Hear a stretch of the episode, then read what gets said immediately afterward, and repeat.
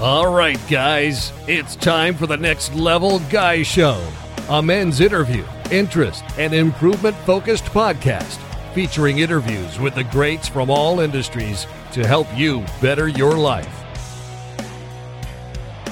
Each week, a new episode features an interview with one of the greats, covering all aspects of their story, from life hacks to tips and protocols that have allowed them to live life on the next level. We then highlight concrete action steps that you can use to improve your life. And now, your host, Ian Dawson McKay.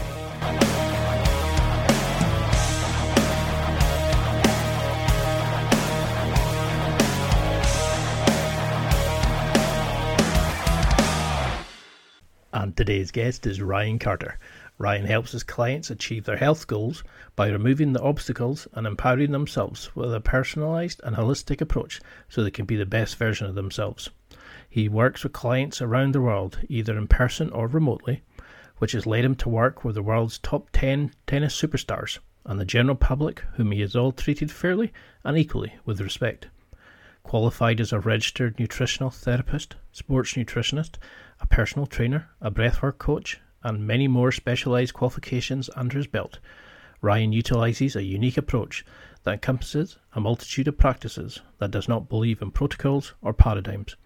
He generally listens to his clients, applying his knowledge and wisdom in an individualized method. As a result, Ryan has successfully created a brand, Live Vitae, that continues to uphold its vision to ignite people's inner light through asking better questions, which lets people think for themselves firsthand about taking back control of their own health. Ryan's website, newsletter, and Instagram account all showcase his values and way of life. They're full of wisdom that's all free for you to absorb.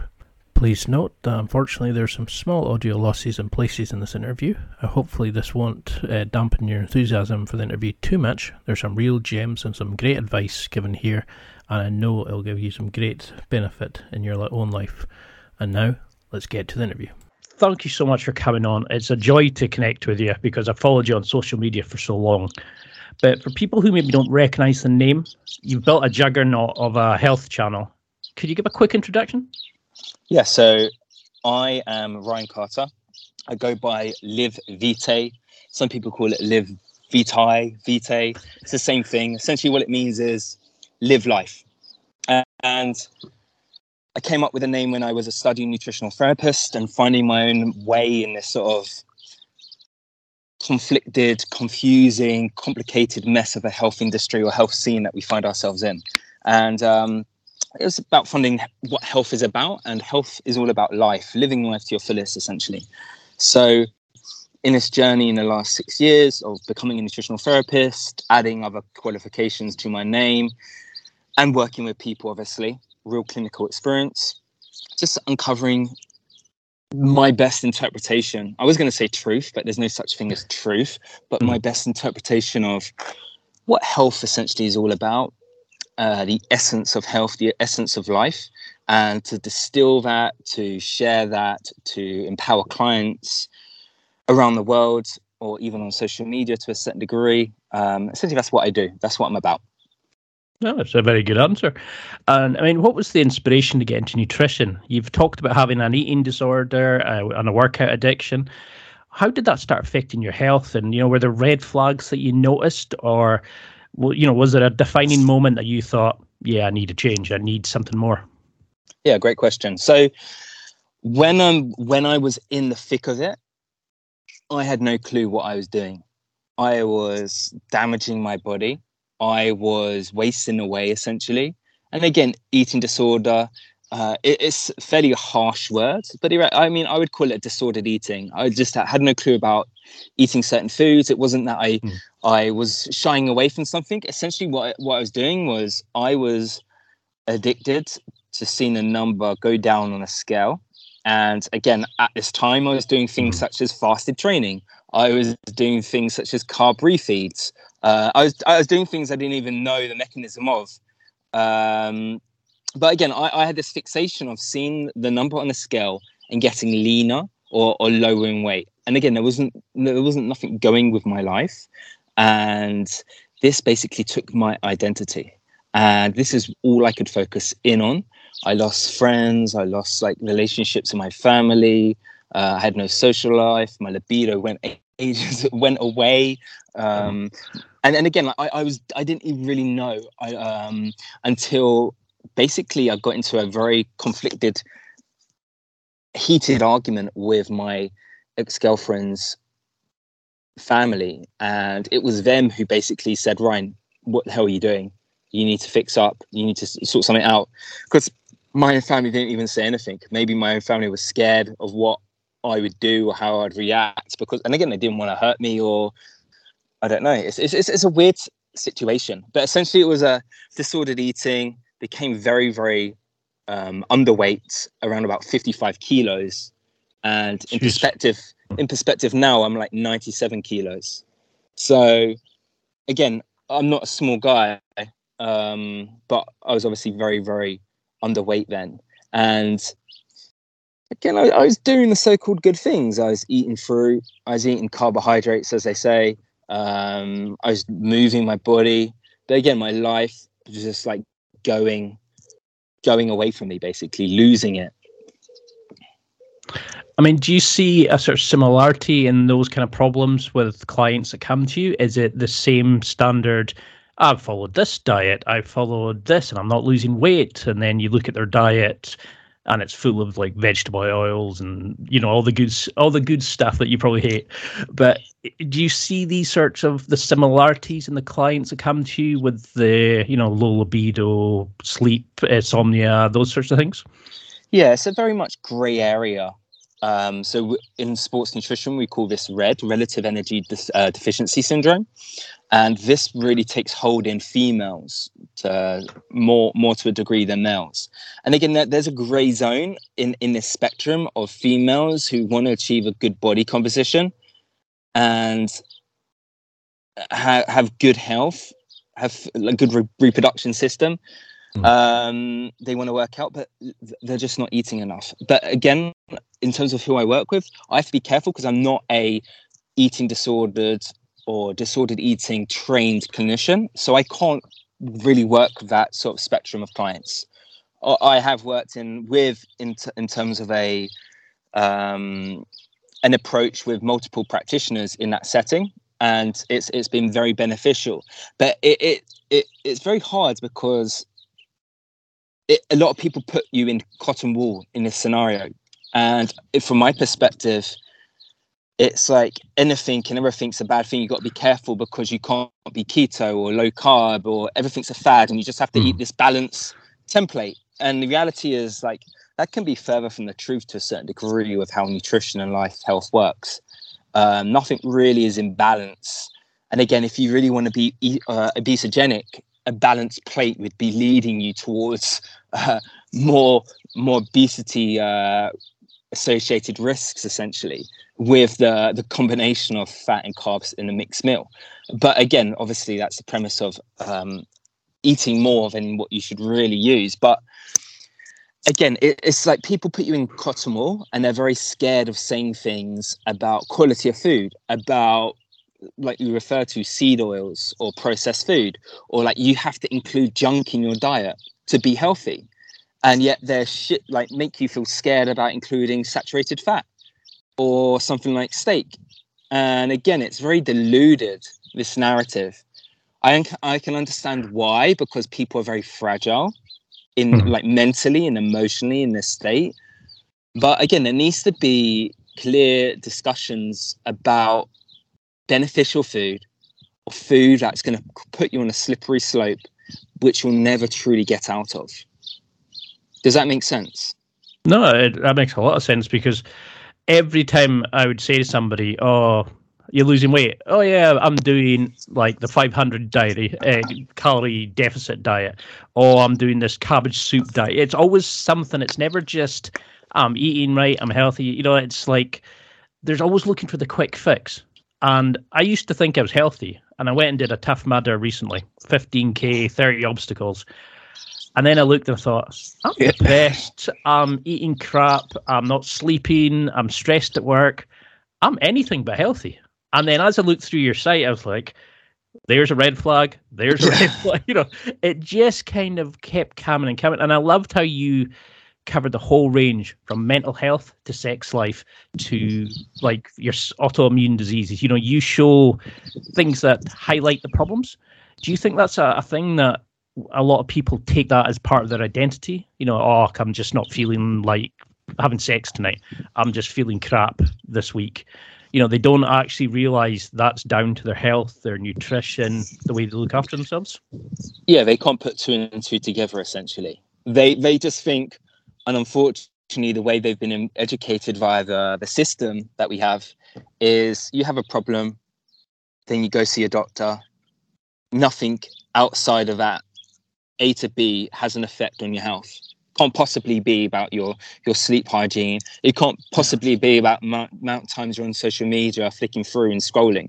Can't possibly be that. Can't possibly you switching on your news.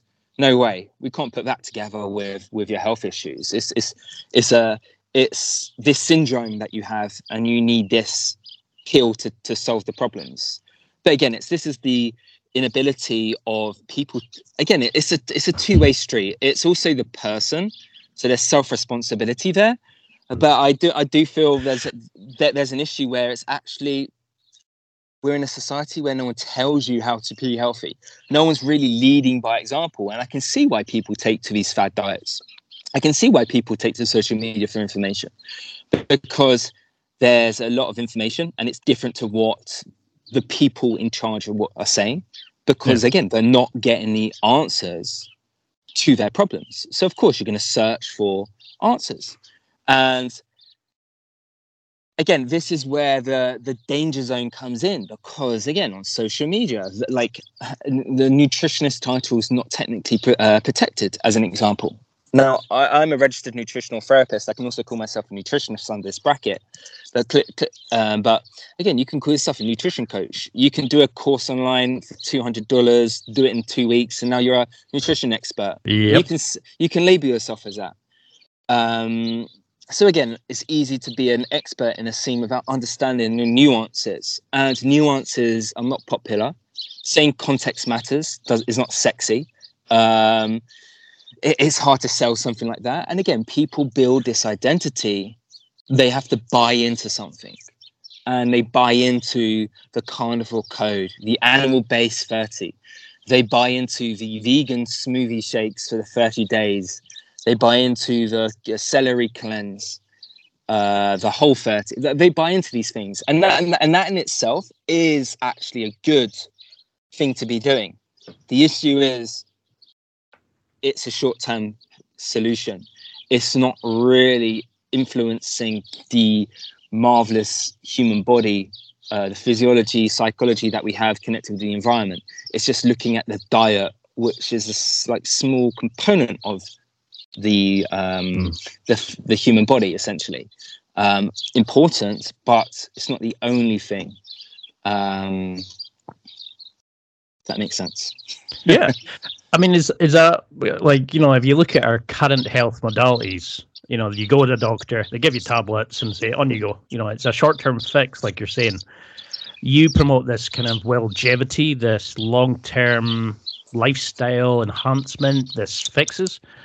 Why why do you think our we our current medication way route, our current health modality is just to fix the problem and go out? Is it money? Is it lack of knowledge at the top line service? Yeah, I mean, I think it's it started with the the history of science going back, and it's inundated with rights and wrongs, black and white thinking.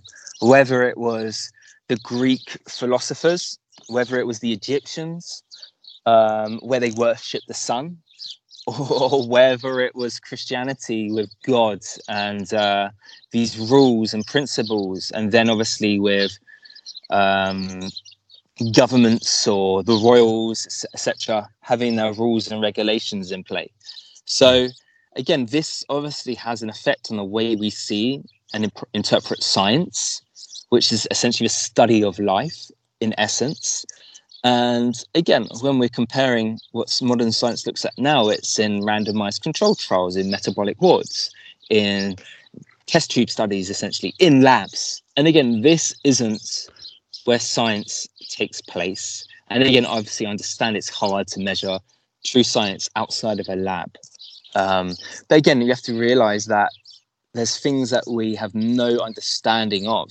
And this is where like health or nutritional science comes up short.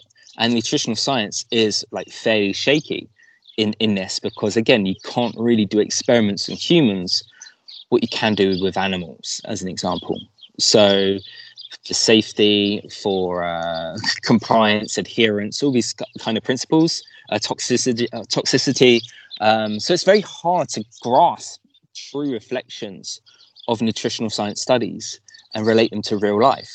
And again, just because it happens in a study doesn't mean that you are part of that majority who saw a benefit in that intervention. Um, and again, even in animal studies, the differential between females and male rats has an important factor in terms of the results. Um, so again, it's just it's it's very shady. Um, I, I think yeah, there's a lack of understanding. There's a lack of compassion, empathy. There's a lack of time, essentially. So no one's giving you the time to be listened to. So, for example, my nan, like she's like 82 years old, I think now. She just wants to, to, to talk to people. She's got like Alzheimer's and whatnot. Well, she doesn't care. She's happy. She just wants to talk. And, and she wants to go to a doctor's to talk, not to talk about like this and that. She just, that, that's, but she can't get that at doctors. She can't get that in her social group. And, and again, that's an effect on her mental health, on her physical health. Mm-hmm. Um, because again, humans are social creatures. And again, it's it's this narrative of like we don't think of the bigger picture with health. It's very like take this for that. Um, and again, seven to eight minutes for an appointment is subpar. Um, but again, where do you go from there? Like uh, again, I, I do private. I work with private clients, and not everyone can obviously afford my services. But again, there has to be a, a bigger gap where either the system puts money into prevention, puts money into health coaches, puts money into community incentives where people gather around and everyone shares ideas or or something because again it's just going to dire uh, uh it's just going it's a dire state essentially. Because you see that a lot like people kind of go i need to get fitter. Okay what are you going to do? I'm going to work out. Okay how are you going to work out? No idea. You know you say how are you going to eat better no idea. You know, it's they know yeah. they know the buzzwords, but they don't know how to do it. And I love the sort yeah, but, but, but but with that, like you don't need to do too much. Like you don't mm. need to know these things. You don't need to know the best time of training. You don't need to know the best workout, uh, pre-workout mode. You don't. Someone asked me on a message yesterday, what he's doing. He said he's doing running, and he's worrying about his electrolytes, uh, his the minerals for running. And mm. I was hmm. like, listen, he and he said he's just starting out. I said, just run. Uh, don't worry about that. just do again, yeah, and again, even just performing exercise, you upregulate certain metabolic enzymes within the cell, which improves metabolism. And this is not even adding any nutrients in. The act of running alone and just doing something instead of thinking and thinking about the this the scenario, it is it, it is a problem. You just need to do something, whether it's it's this or that it's a step in that direction of doing something and hopefully it's obviously in the beneficial pathway of doing something. Mm. but again just getting outside the door and any form of movement any form of like single ingredient food. And of course we can go into the details about like m- minutiae and context and nuances but at the end of the day the majority of people are so have so much poor health they just need to get going. They just need to be doing something in the right direction no, that's a fantastic answer. So, how do we use this holistic approach that you you use to kind of optimize your health? Like, how do we start looking at? You've talked about low hanging fruits for us to tackle. are there sort of basic rules that you think people should live by? You know, is it like outside for 20 minutes, eat foods that your ancestors would eat? You know, is there general prompts that you would start giving people to say, just do that for the bare minimum, then start introducing all these extra things? Yeah, I mean, it, it, it's a good question, but again, it's a really simple answer. But the simple answer is it's it's harder than it sounds, mm-hmm. and it, it's harder than it sounds because again, you're telling someone to do something so simple, like, hey, when you wake up in the morning, just go outside. Don't put any slippers on. Don't put any shoes on. Just go outside in your garden or in your front lawn or wherever you can and just spend five minutes. Just just like try with a minimal clothes on. Don't put anything over your eyes and just get some sunlight in your face and on your body. But again, that's such a simple thing to do. Yet it could be hmm. extremely mm. complex to actually action. Because again, there's the what ifs. I can't do this because of that. i've got kids. i've got a dog. Uh, I got work. I've, I've, um, I don't know X, Y, and Z. It, there's this various problems or things that pop up just by doing that simple thing of waking up, going outside, getting sunlight on your face, on your eyes, on your skin. The reason why? Well, because everything is entrained in the human body by the circadian mechanism, so a circadian rhythm. And again, mm. it's influenced by the sun and the moon or darkness. And again, it encodes, it epigenetically hardwire uh, connects the hardwire to the software. It essentially allows expression and efficiency of every single cell of the body to be working coherently, meaning in flow with the brain, with the heart, with the liver, with the gut, with the muscles. And if this isn't entrained every single morning, sort of doesn't really matter what else you're doing because this okay. is the fundamental thing of life. Life evolved in the presence or due to the reactions of the sun and the atmosphere and tensions between oxygen and carbon dioxide, essentially.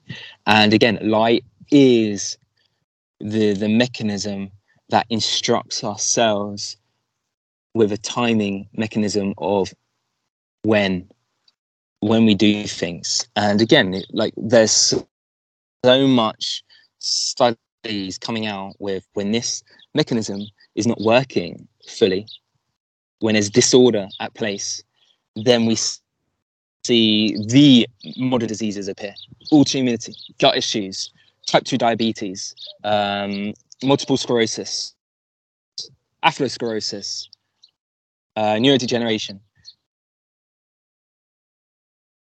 Every speed, agitate, uh, uh, speed, endurance, muscle mass, uh, muscle growth. Every or not via this mechanism. So again, this is about efficiency. This is about your brain working for you, not against you. And again, as we know, behavior underpins everything. Like, sure, calorie counting is an effective way of losing weight, but mm. if your brain's a mess, essentially, simplistically saying, then like no no, no wonder you're not going to stick to that X diet because your brain is in a state of chaos because it doesn't know what the hell's going on inside because it can't understand the outside. The perception is completely gone. So would that be the first first step? Make that cognitive kind of changes. Look at like how much time you're spending on your phone, how much you know, just getting outside. You're working with Mother Nature rather than against it. Kind of getting back into the natural rhythms of life. Hundred percent. This is basically working with your biology, not working against it. The more time you spend in nature, the better your health will be. And again, the first step would be as soon as you open your eyes, the, like the best exercise you can do is get off your ass and step outside and stretch your skin, your eyes, the collagen in your body to mm. the sunlight. And again, there doesn't have to be sun. It could be cloudy. It doesn't matter. There's still light penetrating through the clouds.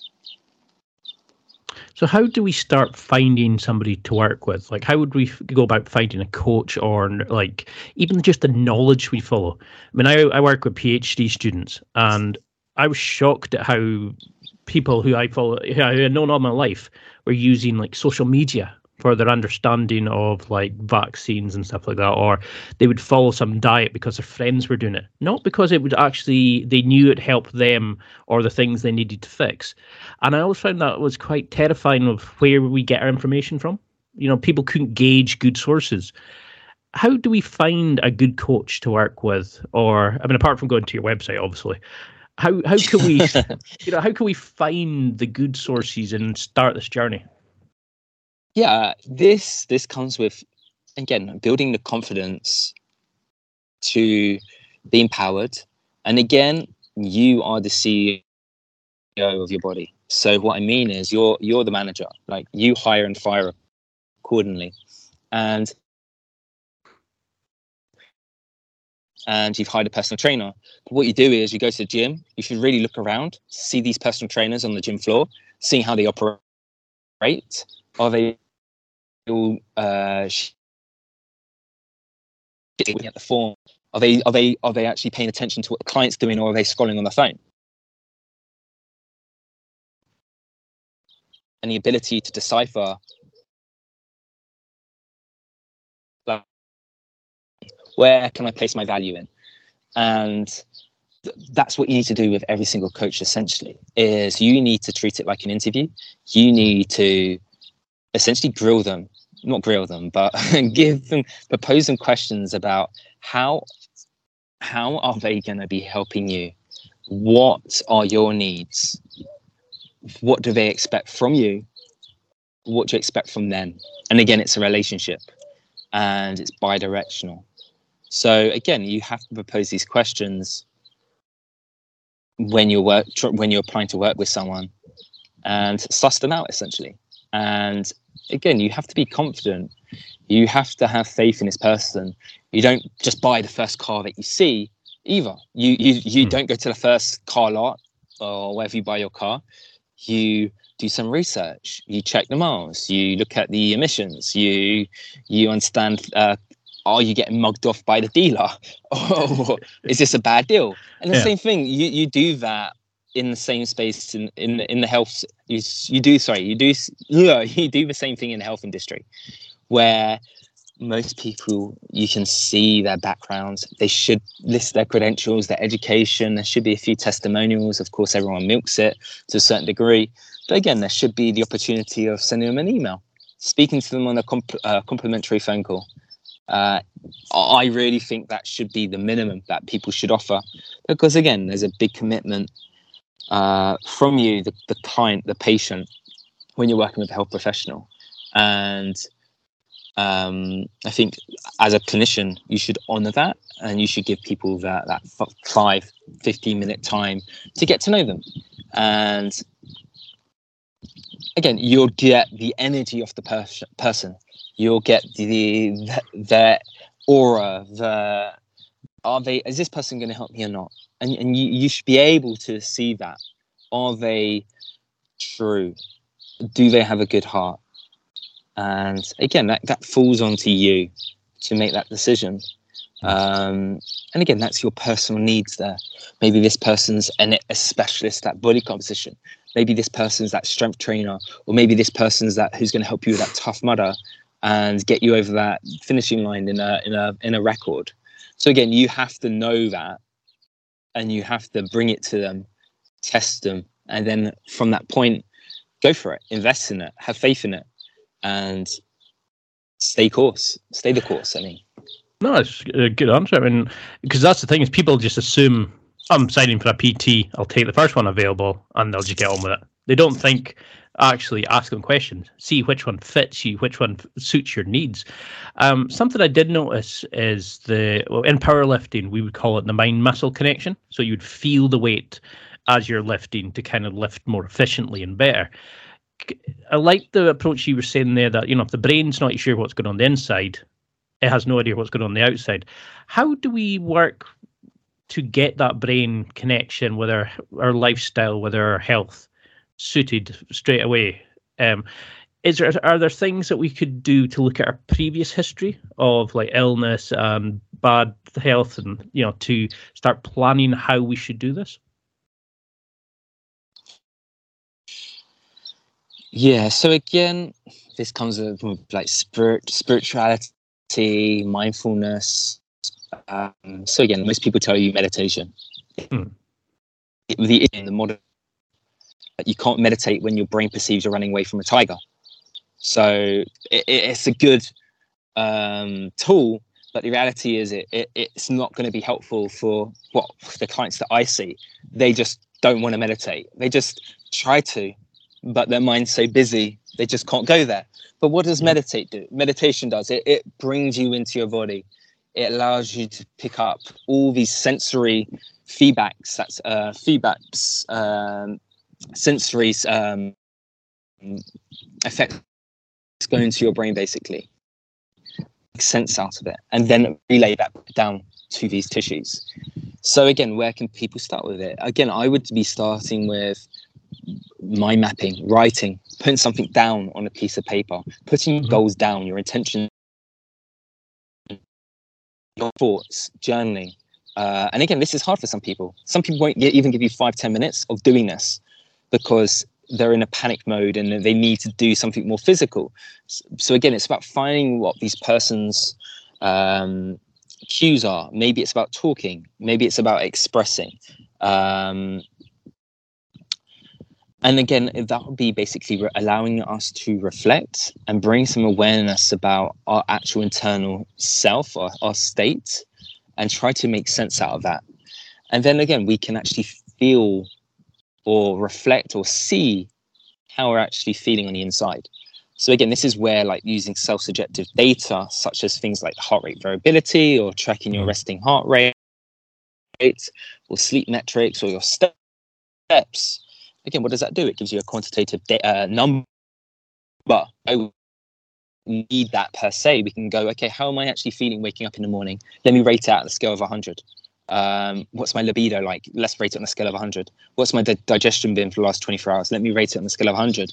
And again, and that could be enough to give us that metric and connection to a number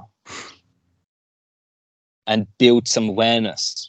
And then from there, we're, we're building this connection and like feeling our body again and putting two and two together now where, oh, I did do some training yesterday. I've done some hill sprints. And yeah. now from that, I can see my sleep improving. And oh, maybe it could be that. Or, you know what? let me give myself one goal this week, which is to have five meals of fish, as an example. And that whole week, my HRVs increased by 20%. So again, it's just like building these connections with simple things like tracking some self-subjective data points, essentially. Because that's what I liked about I've, as I've listened to a few interviews you did where you were talking about like people's lack of self-awareness we're not even checked in with our body. We don't know what's going on. We just kind of we're always re- you know, no. We're reactive to well, the environment. The what's going on? Hundred percent.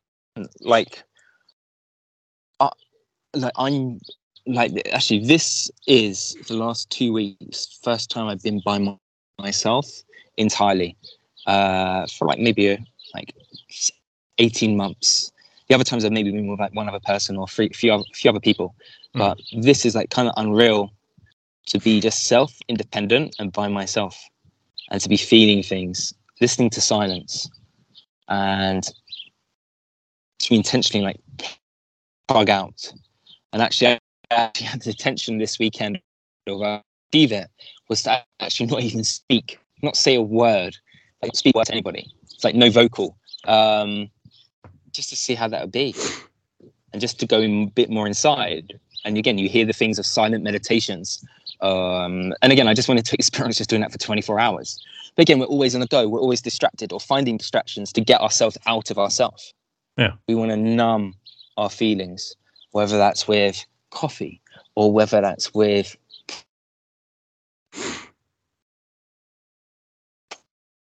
whether that's with social media or whether that's watching Love Island, as an example.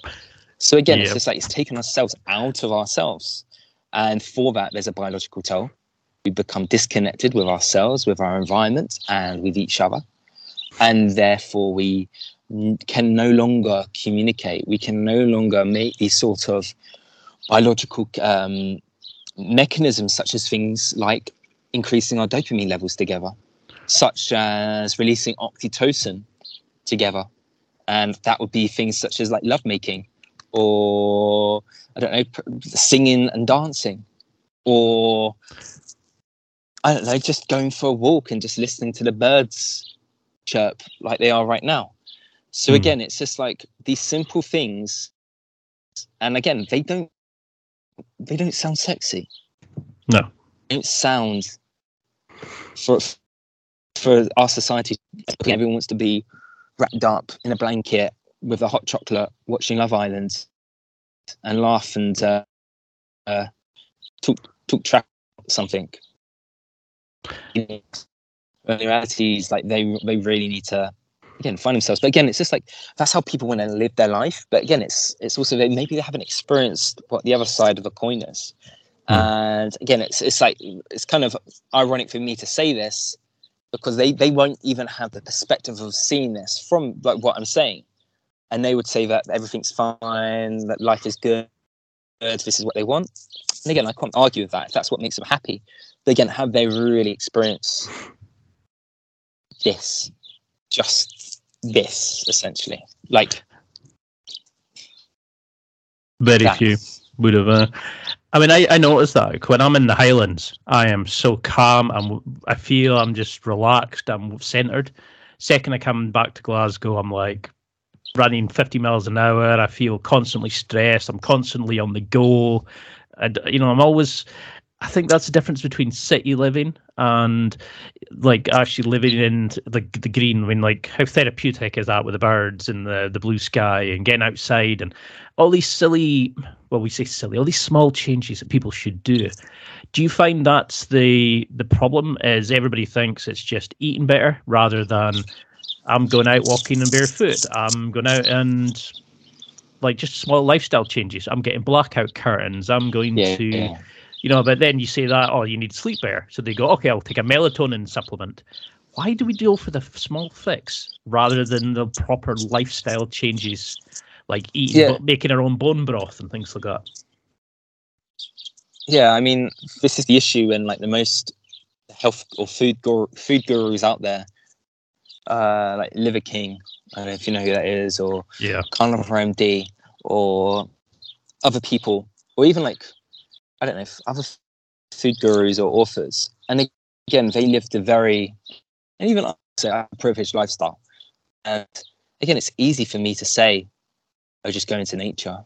And again, it's easy for them to say, oh, just eat organ meats and uh, get sleep. But again, you have to understand from, from, I mean, where am I going with this? People like myself, like the Liver King, like Paul Saladino, Ben Greenfield, these people are essentially in nature more. They're like the tops off. They're grounded. Yet they're, they're mm. and again, I wouldn't say I am that, but do talk about the importance of that. But they forget this, and they just go in with okay, it's all about nutrition. And again, it's an organ deficiency, and plants are toxin toxic, and that they're missing out or they're not sharing that okay, you're missing out a big piece of the puzzle here, which is okay, you're in the middle of nowhere. You either live in Costa Rica or Texas. You you own a ranch. You're financially secure you're you got your skin in the game you're you're grounding you haven't got a nice five you're not busting your ass uh, you, you, you, you cook. So there's all these scenarios and there's people giving up this advice yet they're not in this not, they, they haven't really experienced what it is or what it feels like. Or they can't put themselves really in that perspective and yet they're giving out all this advice about it's just nutrition related. It's not because again it's it's like a stepping stone. One thing moves on to the next. Like good sleep improves your ability to make a good choice. That good choice would be possibly nutrition related. Then that would be obviously reflected in going to the gym now. You're going to show up to that class because you're eating well and now because you've got like you're, you're, breathing better so now you have to use your inhaler as much. And now you get off your asthma medications in two months time. So again it's not just oh diet fixed me. It's the accumulation of certain things and it builds up. It's never just one isolated thing uh, within this health uh, puzzle.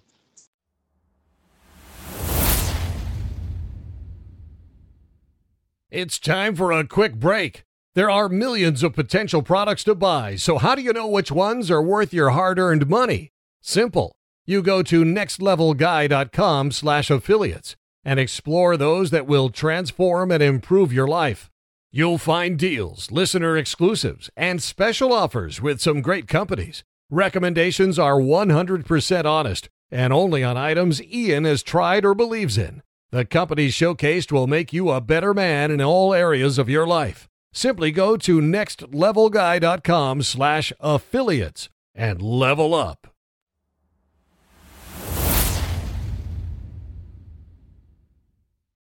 I mean, does that link to what you were saying in? Um, I think it was another interview where you said one the one meal will affect the uptake and the attraction of the next meal. What we eat before will affect the kind of drive for the next. Yeah, meal. so that, yeah, that's that.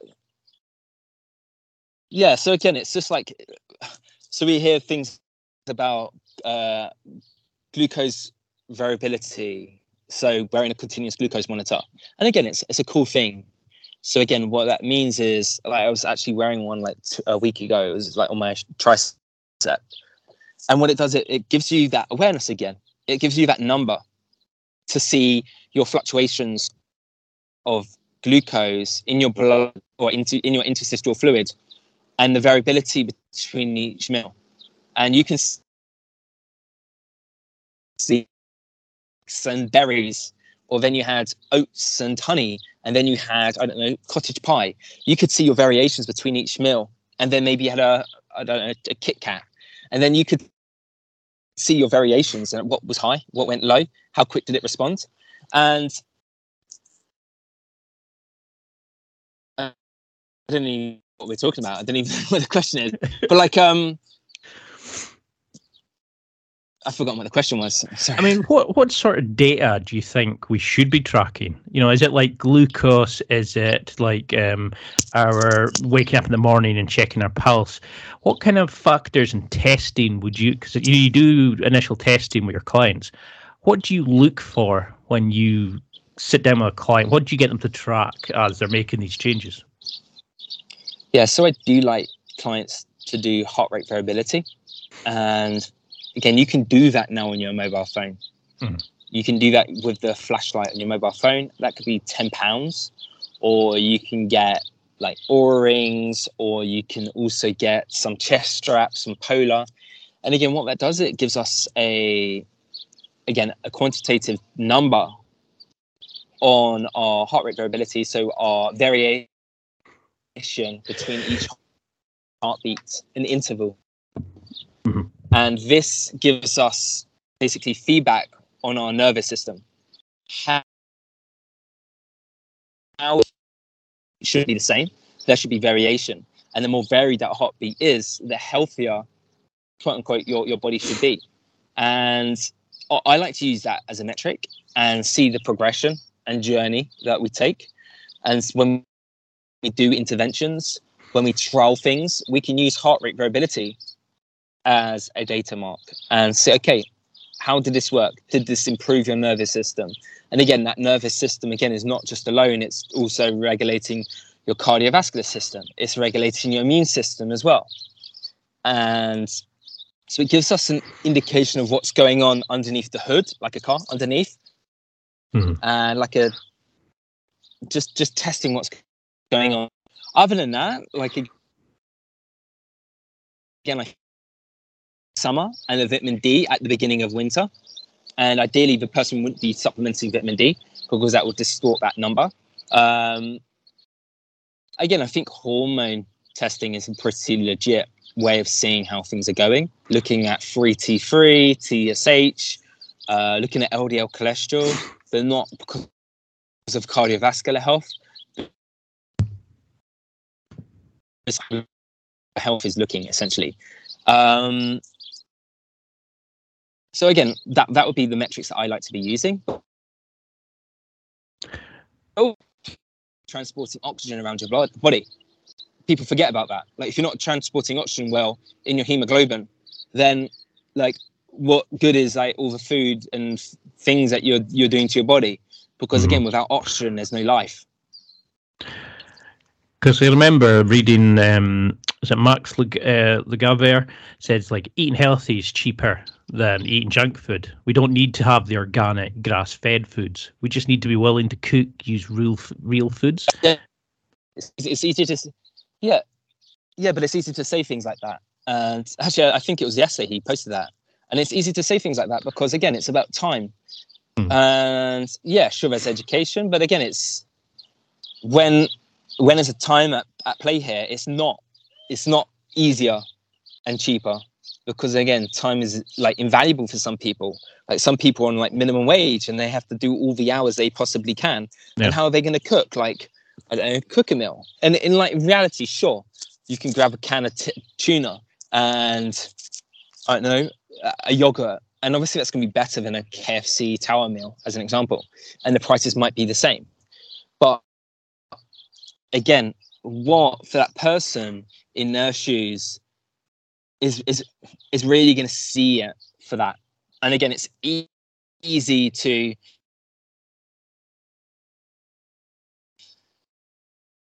give yourself this uh, we're we're creates identity about yeah we're healthy people we got the time to cook and we eat single ingredients again it's like it's i think it's putting you further away and out of touch of the reality of like the general public mm. and the people who unfortunately in this position who, who who who do struggle who struggle with time who struggle with energy who struggle with kids commitment and who lack a bit of education and kitchen skills to to, to do these and mm.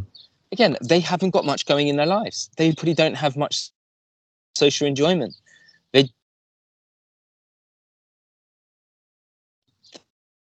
this is the that KFC town was going to be their enjoyment, and now suddenly someone's going to tell them to to stop it. What are they going to do instead? I mean, I made small changes. Like I was always told, you know, you have to eat this, you have to eat organically, you have to do that. And when I interviewed Stan, the White Rhino Efferding, he was like, take a 10 minute walk after eating, it'll help your digestion. I interviewed um, Dr. Mahmoud Ghannoum, and he was on about how your eat, what you eat affects your microbiome. And, you know, it was just these little things. It's like you don't need to be in perfectly 100% of the time, but just understand how that affects the the what you take in, how it affects you later on. And, you know, it's you don't need to be 100% perfect, but you need to have a kind of general, you know, are there key elements you think we should be eating? Are there key vitamins that we should be focusing on? Are the golden rules, do you think? Or is it so customizable and personable? It's difficult. Yeah. I mean, I think there's obviously personalize like personalization and and but I mean general, like again, how does this fit with so like people though? Like I would always encourage a seasonal diet, and again, that's what our ancestors ate and hmm. led by local seasonal food. Unfortunately, again, that requires people to cook that because it's again, it's going to naturally be single ingredient foods and again it's going to be naturally not their acquired taste buds from conditioning and from availability that they've been brought up with or fears around of cholesterol saturated fat red meat butter all these sort of nuances. But again in reality it'll be a seasonal based local food. And again it'll be nose to tail to shell.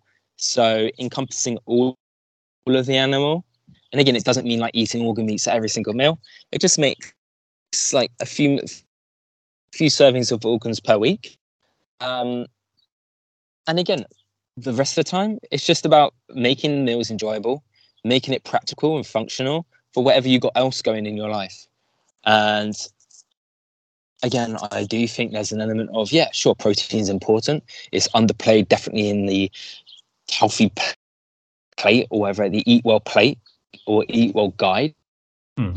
And do you think there has to be a rethink around this this belief that we need so many carbohydrates and like 250 grams a day for the general public? Like most athletes probably don't even need that much to a certain degree, or like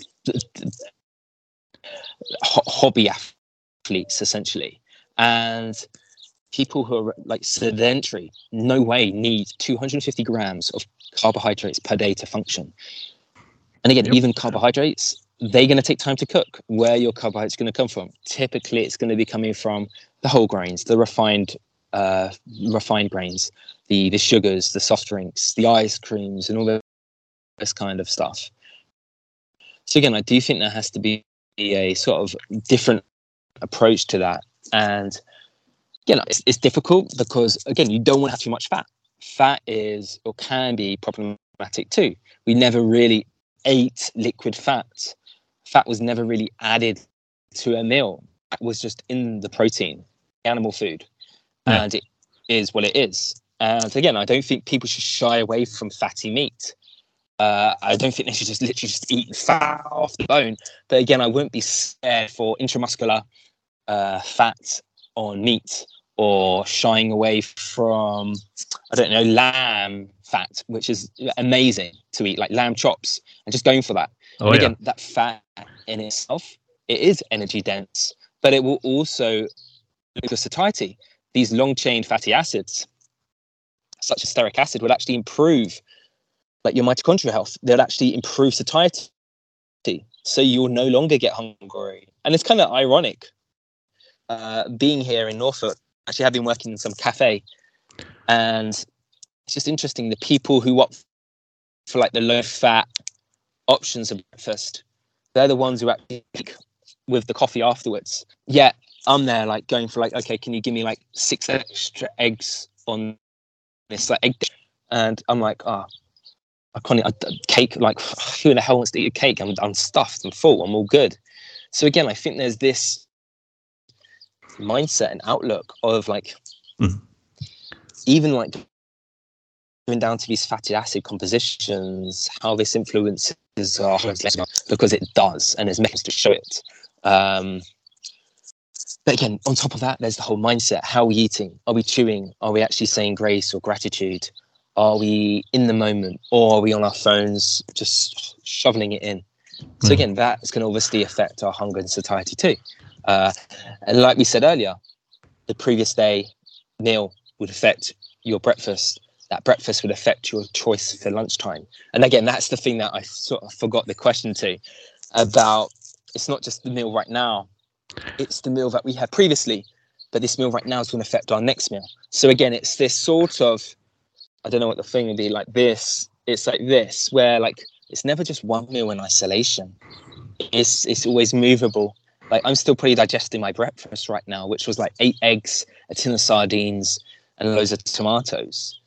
And again, I really don't feel like I'm going to eat anything for dinner because I'm I'm I'm so good. Even though I just trained. This is this is how our food can affect our, our choices further down the line. And how does breath work play into this? I mean, I interviewed David Jackson, and you know, we all breathe every day till till the day we die. But you see these people who are, you know, like they're breathing up at the top of their chest. They're panicky. They're like they say, "Oh, I've got anxiety." Like they try to justify it.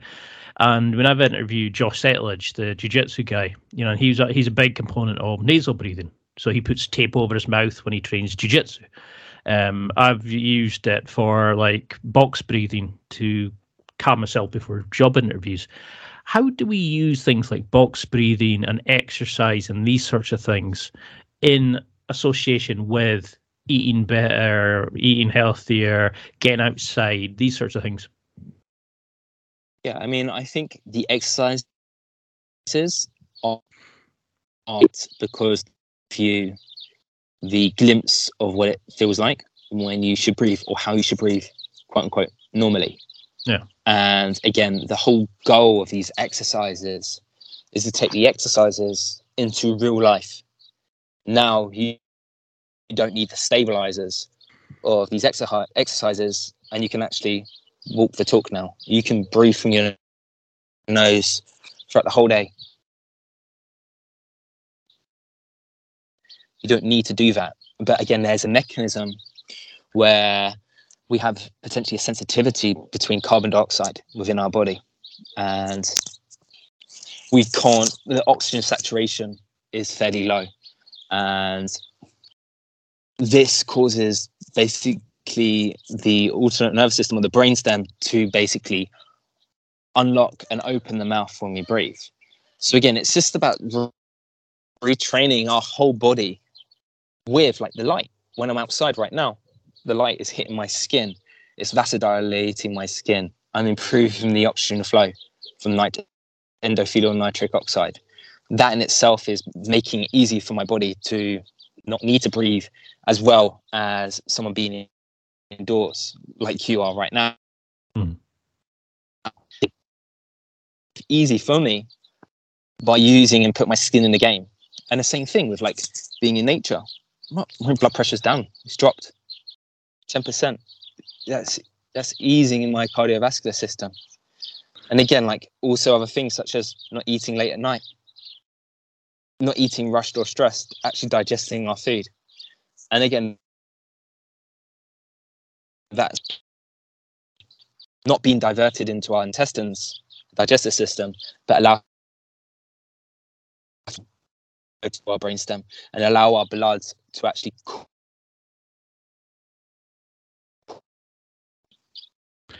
So how do we make these changes? Is it like ripping a band-aid off and just doing it all at once?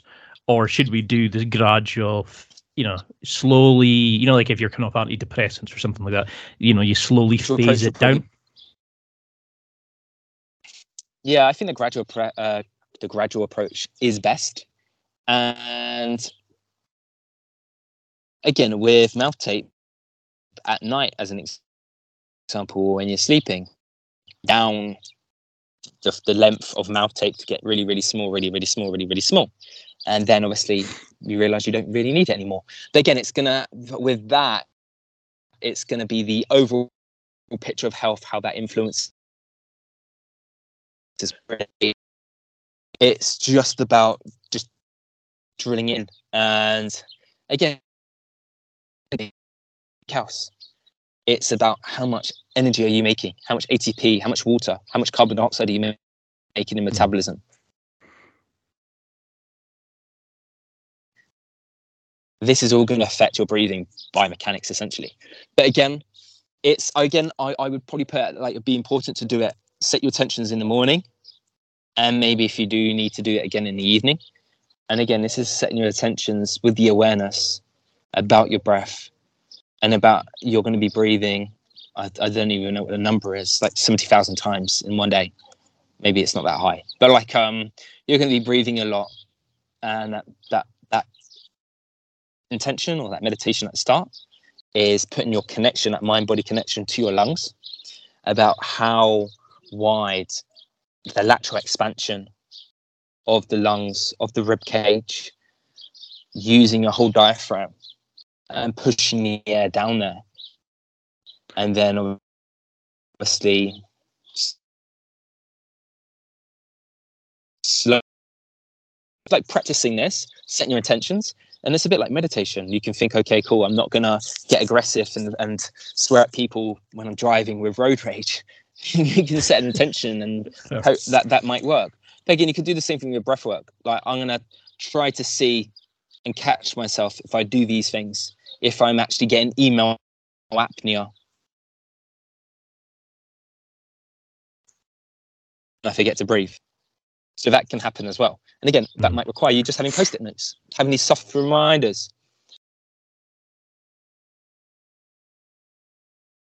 You start connecting the dots. Oh wow, I actually got that, and we get a positive, uh, a, a positive. Uh, what's the word? A positive result. Oh, a confirmation of that in ourselves or from somebody else, congratulating us on something, then that reaffirms that belief or that exercise or that intention. So we're likely to do it more and repeat it because it's success. And again, repetitive, repetitive, repetitive.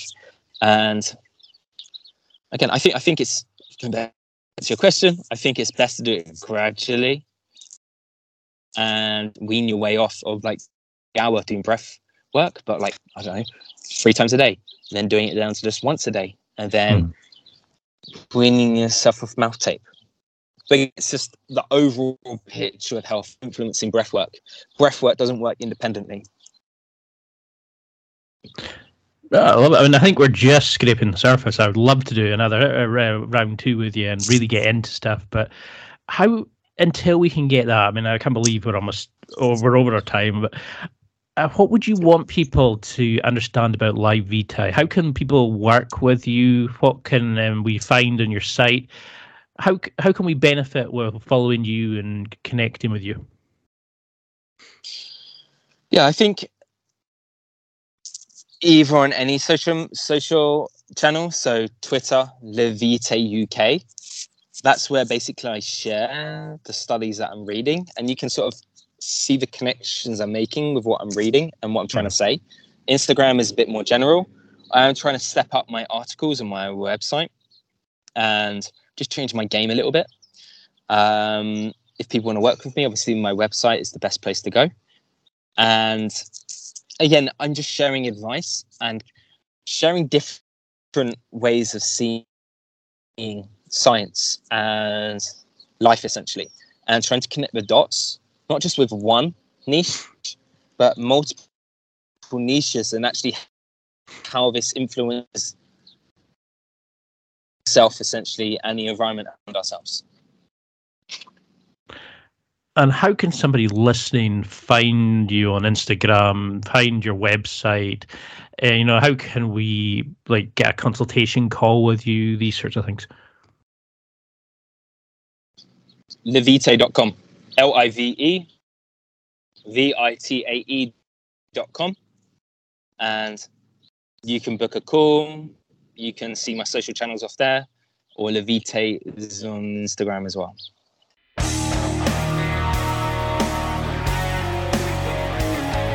Well, that's it for another week, and thank you for listening. It's now time to take what you've learned and use it to develop and enhance your life with the key points mentioned. Listen, try it, embrace it, use it, and crush it. Now's your time to hit that next level in your life. If you liked this episode, then please leave a comment on the show notes or a review of the show on your podcast platform. Everything helps evolve the show. Until next week, keep seeking the next level in your life.